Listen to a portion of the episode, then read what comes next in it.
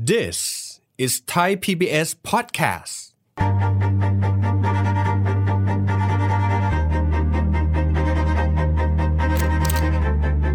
เราเป็นนักลงทุนรายใหญ่ที่สุดในฝรั่งเศส โรงงานผลิตสินค้าอุปโภคบริโภค เปิดโรงแรม ซื้ออพาร์ตเมนต์ให้คนอื่นเช่า ถ้าฝรั่งเศสเราเป็นอันดับหนึ่งถ้าอังกฤษเราติดท็อป 10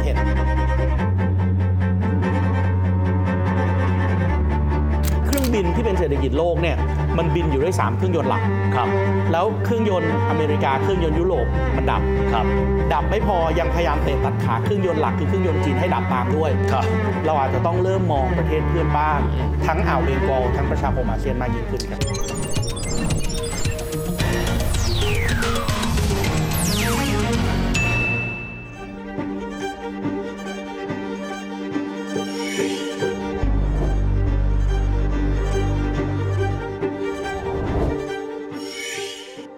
สวัสดีครับท่านผู้ชมครับยินดีต้อนรับเข้าสู่รายการเศรษฐกิจติดบ้านนะครับ วันนี้จะมาคุยถึงเรื่องของเศรษฐกิจไทยในปีหน้า แต่ไม่ใช่ในมุมที่เราคุ้นเคยนะครับ ปีหน้าจะเติบโตเท่าไหร่ส่งออกจะเป็นเท่าไหร่นะครับ แต่ว่าโอกาสของไทยครับท่ามกลางบริบทโลกที่เปลี่ยนแปลงไป เงินการลงทุนจากต่างประเทศ ซึ่งบางท่านฟังก็จะบอกว่าได้ยินว่าเขามาลงเยอะ บางคนก็บอกไม่ใช่เมืองไทยสิ้นเสน่ห์ไปแล้ว บริษัทไทยบางคนบอกว่าไม่มีศักยภาพในเวทีโลก แต่ข้อมูลบางส่วนบอกไม่ใช่ คนไทยไปลงทุนต่างประเทศค่อนข้างเยอะ วันนี้มาคุยสถานภาพของเศรษฐกิจไทยท่ามกลางเอ่อ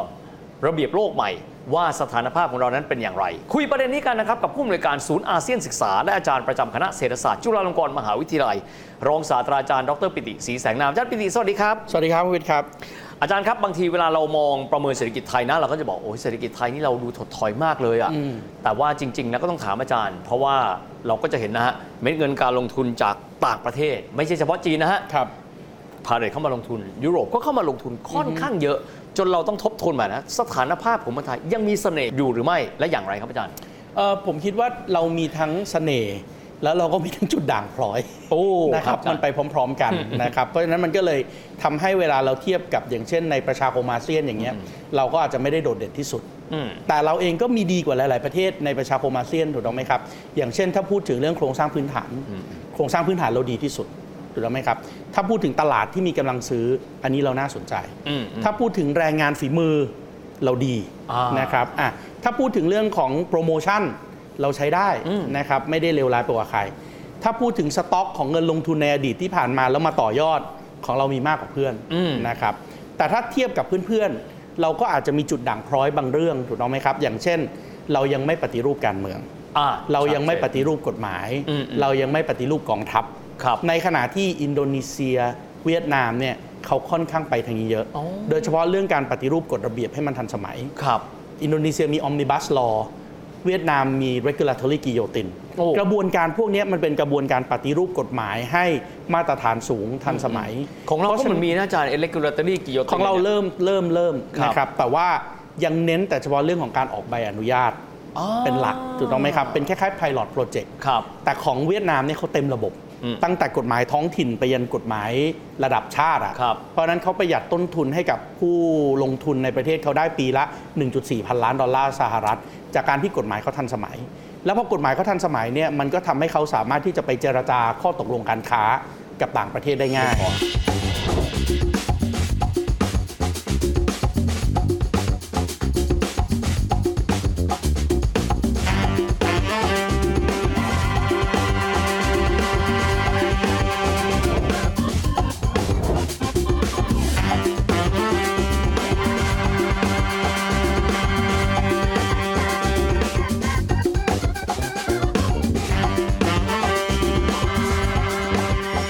ประเทศไทยเรามี 15 FTA 15 ฉบับกับ 18 ประเทศ ครับ ของเขามี 15 ฉบับ FTA เหมือนกันครับ แต่กับ 53 ประเทศ โอ้โห เพราะฉะนั้นเขาค้าขายกับใครก็ไม่เจอข้อกีดกันทางการค้าจาก 53 ประเทศ ของเราได้แค่ 18 ประเทศ ครับ เรื่องการค้าการส่งออกเราอาจจะสู้เขาไม่ได้ตรงอย่างนี้ถูกต้องไหมครับ เพราะฉะนั้นตรงเนี้ยก็อาจจะทำให้เรามีแต้มต่อที่น้อยกว่าประเทศเพื่อนบ้าน แต่น้องอีกมุมหนึ่งหลาย ๆ ท่านอาจจะไม่ไม่ไม่ไม่แน่ใจข้อมูลตรงนี้ผมคอนเฟิร์มให้นะครับ ก็คือในช่วง 15 ปีที่ผ่านมาเนี่ยประเทศไทยไม่ใช่ประเทศที่พึ่งพาเงินลงทุน แต่ประเทศไทยเป็นประเทศที่ออกไปลงทุนมากกว่าที่เรารับเงินลงทุนเข้ามา อาจารย์นี้สวนทางกับสิ่งที่เราเคยรู้นะ ว่าประเทศเราพึ่งสิ่งที่เรียกว่าการลงทุนโดยตรงจากต่างประเทศหรือว่า ครับ FDI Foreign Direct Investment แล้วเราก็จะรีพอร์ตว่าเราดึงเงินของเขาเท่าไหร่ ใช่ เรามีไปลงทุนต่างประเทศด้วยเหรออาจารย์ ถ้าในกัมพูชาสปปลาวเมียนมาเวียดนามเนี่ยเราเป็นหนึ่งในกลุ่มนักลงทุนรายใหญ่นะครับ โอ้โอเค อันนี้อันนั้นพอพ อันนี้เรา ได้ยิมายู่ นึก บ้าง ออกใช่ไหมครับอาจอย่างนั้นเรามองไปไกลๆบ้าง อย่างเช่น เราเป็นนักลงทุนรายใหญ่ที่สุดในฝรั่งเศส โรงงานผลิตสินค้าอุปโภคบริโภค โรงงานกระดาษ โรงงานอะไรพวกนี้เราลงทุนหมดนะครับ เปิดโรงแรม อันนี้ฮิตมาก โอ้ นะครับ โอ้โอ้โอ้ ซื้ออพาร์ตเมนต์ให้คนอื่นเช่า อันนี้ฮิตมากนะครับ ถ้าฝรั่งเศสเราเป็นอันดับหนึ่งถ้าอังกฤษเราติดท็อป 10 โอ้โห นะครับ ไม่เคย ห รู้ อ เลย หรือลอาจารย์ องนึกภา พ เมื่อไม่นานมานี้ ถ้าไปดูเวทีประกวดความงามทั่วโลก ครับ คนไทยเป็นเจ้าของเกือบหมดแล้วนะครับ เพราะฉะนั้นอย่างที่เมื่อกี้ผมเล่าให้ฟังว่าเศรษฐกิจไทยเราออกไปลงทุนเยอะๆเนี่ย อืม ปัญหาที่ตามมาคือเขาเรียกเศรษฐกิจในรูปแบบที่มันเป็น K shape ครับ ครับ K shape ก็คือคนมันจะแยกออกเป็นสองกลุ่ม อืมอืม กลุ่มหนึ่งคือคนที่รวยขึ้นก็รวยขึ้นรวยขึ้นรวยขึ้น โตเป็นขาขึ้นของเคถูกต้องไหมครับ ในขณะที่คนที่มีปัญหาหนี้ครัวเรือนมีปัญหาอะไรจนลงจนลงจนลงถูกต้องไหมครับ แล้วในที่สุดเมื่อคนที่มันรวยมหาศาลขนาดนั้น กับคนที่จนติดดินขนาดนั้นจำเป็นต้องอยู่ในประเทศเดียวกัน โอ้ อะไรจะเกิดขึ้นนึกออกไหมฮะ ปัญหาความขัดแย้งทางสังคมที่มันร้าวลึก และแบ่งฝักแบ่งฝ่ายเนี่ยมันจะพัฒนาต่อกลายเป็นปัญหาการเมือง และในที่สุดมันจะเป็นปัญหาเศรษฐกิจ ครับ ดังนั้นในระยะยาวเรื่องพวกนี้เป็นเรื่องที่เราคงจะต้องรีบจัดการแก้ไข ปัญหาคือเราจะรีบจัดการแก้ไขได้ยังไงเนี่ยอันเนี้ยเป็นเป็นเรื่องที่ผมคิดว่าเราคงจะต้องทำกันบ้านให้หนักขึ้น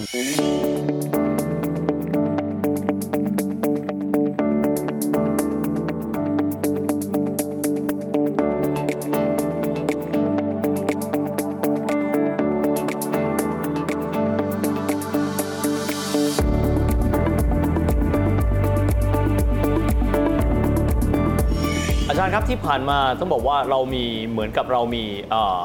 ไฮไลท์ขึ้นมาอีกหนึ่งอย่างใน ครับ ปี 2022 คือคือการที่เราและซาอุดิอาระเบีย ยกระดับ อ่า ความสัมพันธ์ทางการทูต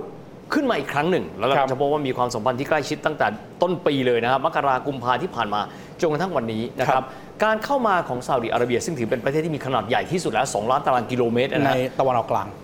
ถ้ามาใกล้ชิดกับเรา ส่งสัญญาณอะไร ภาคเซกเตอร์ใดจึงจะเป็นโอกาสยังไงบ้างครับอาจารย์ ถ้ามองระดับโลกนะครับ นี่คือหนึ่งในไม่กี่ประเทศ ประเทศไทยเป็นหนึ่งในไม่กี่ประเทศในโลกนะครับ ที่ไม่มีปัญหากับใครเลย สมาชิกสหประชาชาติ 193 ประเทศเนี่ยประเทศไทยไม่มีปัญหากับใครเลยนะครับ ในขณะที่อะอย่างสิงคโปร์เรามองว่าเขาเป็นเทรดเดอร์ถูกต้องปะแต่ตอนนี้เขาอยู่ใน watch list ของรัสเซียนะ สาเหตุเพราะอะไรครับ เพราะเขาประนามรัสเซีย อ๋อ นึกออกอืม เพราะฉะนั้นการค้าการขายของเขาก็ขาดโอกาสไป อืม จากกลุ่มหนึ่งถูกต้องไหมครับ หรือบางประเทศก็บอกโอ้ผมต้องคว่ำบาตรประเทศนู้นผมต้องคว่ำบาตรประเทศนี้ ก็ตัดโอกาสการทำมาหากินถูกต้องไหมครับ ประเทศไทยเป็นหนึ่งในไม่กี่ประเทศอะที่พาสปอร์ตไทยเดินทางเข้าที่ไหนก็แฮปปี้หมด ครับ โอเค อาจจะต้องทำวีซ่าแต่เข้าไปแล้วทุกคนสามารถไปทำการค้าไปท่องเที่ยว เขาไม่ ทำกร ปฏิเสลธงทุนได้และทุกคนก็สามารถมาประเทศไทยได้หมดด้วย ๆครับ เพราะฉะนั้นในเวทีระดับโลกเนี่ยที่ผ่านมา 30 กว่าปี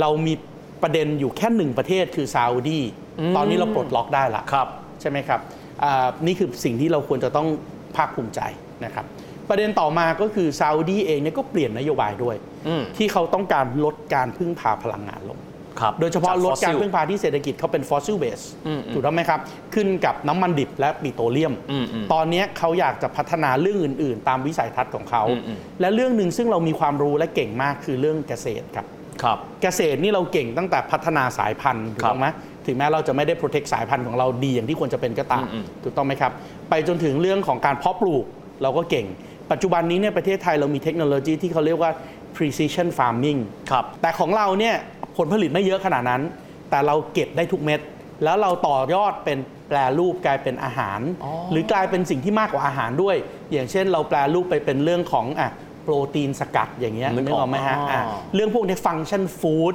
ฟิวเจอร์ฟู้ดพวกเนี้ยเรามีองค์ความรู้ครับ ครับ แล้วองค์ความรู้ของเราพวกนี้เนี่ยเฮ้ยตะวันออกกลางโดยเฉพาะในซาอุดีที่เขาเป็นประเทศพึ่งพาการนำเข้าอาหาร เขาไม่มีความมั่นคงทางเกษตร เขาไม่มีความมั่นคงทางอาหาร เขาพึ่งพาเราได้ อืม เพราะฉะนั้นเขาอยากได้ความรู้จากเรา เขาอยากได้เทคโนโลยีของเรา เขามีเงินลงทุน เพราะฉะนั้นมันจับคู่กันได้ ส ดี อดประสานกันไป ถูกต้องไหมครับ หรือบางเรื่องอย่างเช่นอ่ะซาอุดีมาลงทุนในประเทศไทยอีกเรื่องหนึ่งไม่น่าเชื่อนะครับไฮโดรเจน อ๋อ ที่จะเอาเป็นพลังงานรุ่นใหม่ดีนะอาจารย์ ใช่ นะ ไฮโดรเจนที่ คือ จะ การดึง เอมเป็นพลั ดึงไฮโดรเจนออกมาจากอะตอมน้ำจากโมเลกุลน้ำเนี่ยนะฮะ ใช่ครับใช่ครับ ประเทศไทยเรามีเทคโนโลยีไงครับ เพราะฉะนั้นจริง ๆ แล้วโรงกลั่นที่มีอยู่ปัจจุบันนี้เนี่ยมันไม่ได้กลั่นได้แต่เฉพาะ material ที่มาจาก fossil base นะ ครับ แต่มันสามารถที่จะพัฒนาไปอย่างเช่นอ่ะเครือบางจากล่าสุด เขาเอาน้ำมันพืชใช้แล้วที่เราทอดปลาต้องโกทอดอะไรต่อมีอะไรเนี่ย ไปสกัดใหม่ แล้วทำให้มันมูลค่าเพิ่มขึ้นกลายเป็นอะไรครับกลายเป็นเคโรซีน เคโรซีนคืออะไรครับ น้ำมันเครื่องบิน ตอนนี้ทดลองใช้ในเอ่อกองทัพอากาศกองทัพอากาศไทยเนี่ยครับ คือจากกระทะไปสู่เครื่องบิน เอ่อ เจ็ต จากจากกระทะปลาต้องโขเนี่ยเราเอาไปผ่านกระบวนการแล้ว โอ้ ใส่เครื่องบินเจ็ตได้อะ ครับ เพราะฉะนั้นเรื่องพวกเนี้ย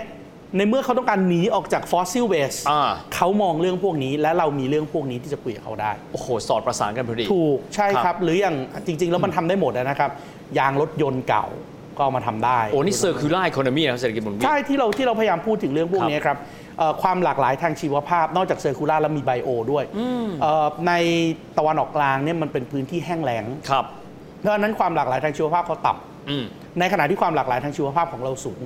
เรายังมีพืชสมุนไพร เรายังมีองค์ความรู้เรื่องพวกนี้อีกเยอะนะครับ เป็นสิ่งที่เขาอยากได้ อืม เท่านั้นยังไม่พออีกเรื่องหนึ่งที่เราเก่งด้วยคือ service mind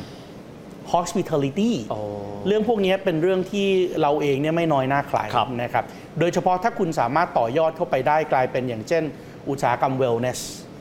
ใช่ไหมเราไม่ได้พูดถึง health ละเราพูดถึง wellness ใช่ไหม health industry เนี่ยส่วนใหญ่มันจะเน้นเรื่องของการ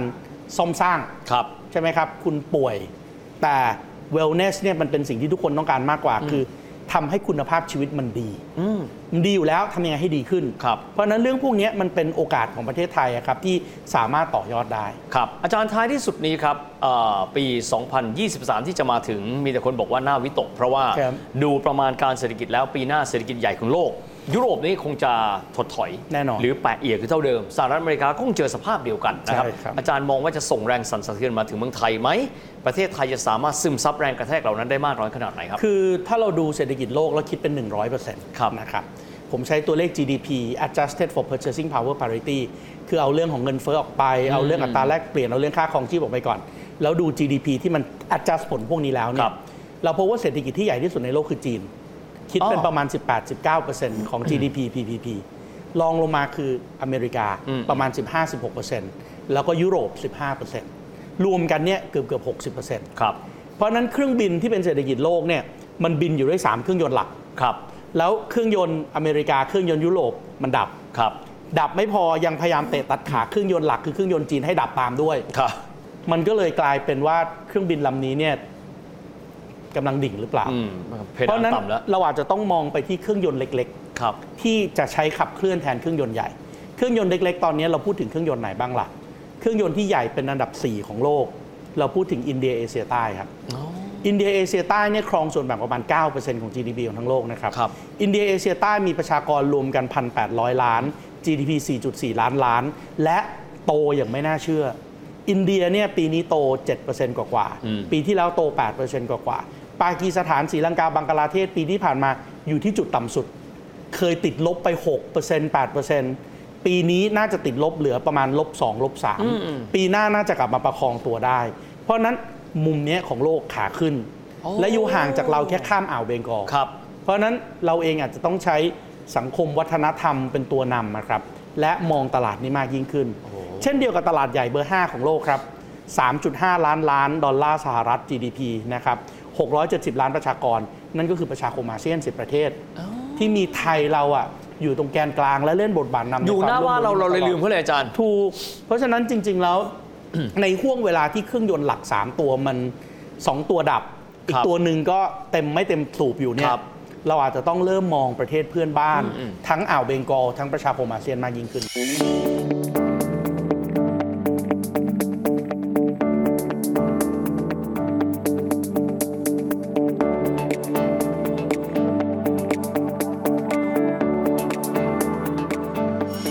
ชัดเจนมากอยากคุยกับอาจารย์อีกยาวๆ แต่ว่าเวลาหมดลงแล้ว ยังไงก็ตามขอบพระคุณมากที่อาจารย์เปิดโลกทัศน์ให้กั ครับบ เรา เป็นการประมาณการการเติบโตเศรษฐกิจโอกาสของประเทศไทยที่อาจจะไม่ได้เชิงตัวเลข แต่สำคัญไม่แพ้กัน วันนี้ขอบคุณอาจารย์มากนะครับ ับ สวัสดีครับ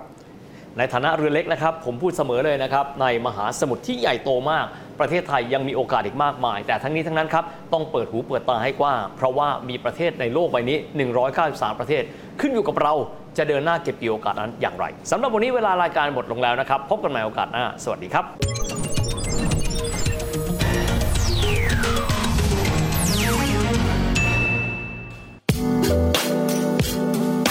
ติดตามรายการทางเว็บไซต์และแอปพลิเคชันของไทย PBS Podcast Spotify SoundCloud Google Podcast Apple Podcast และ YouTube Channel Thai PBS Podcast Thai PBS podcast. View the world via the voice.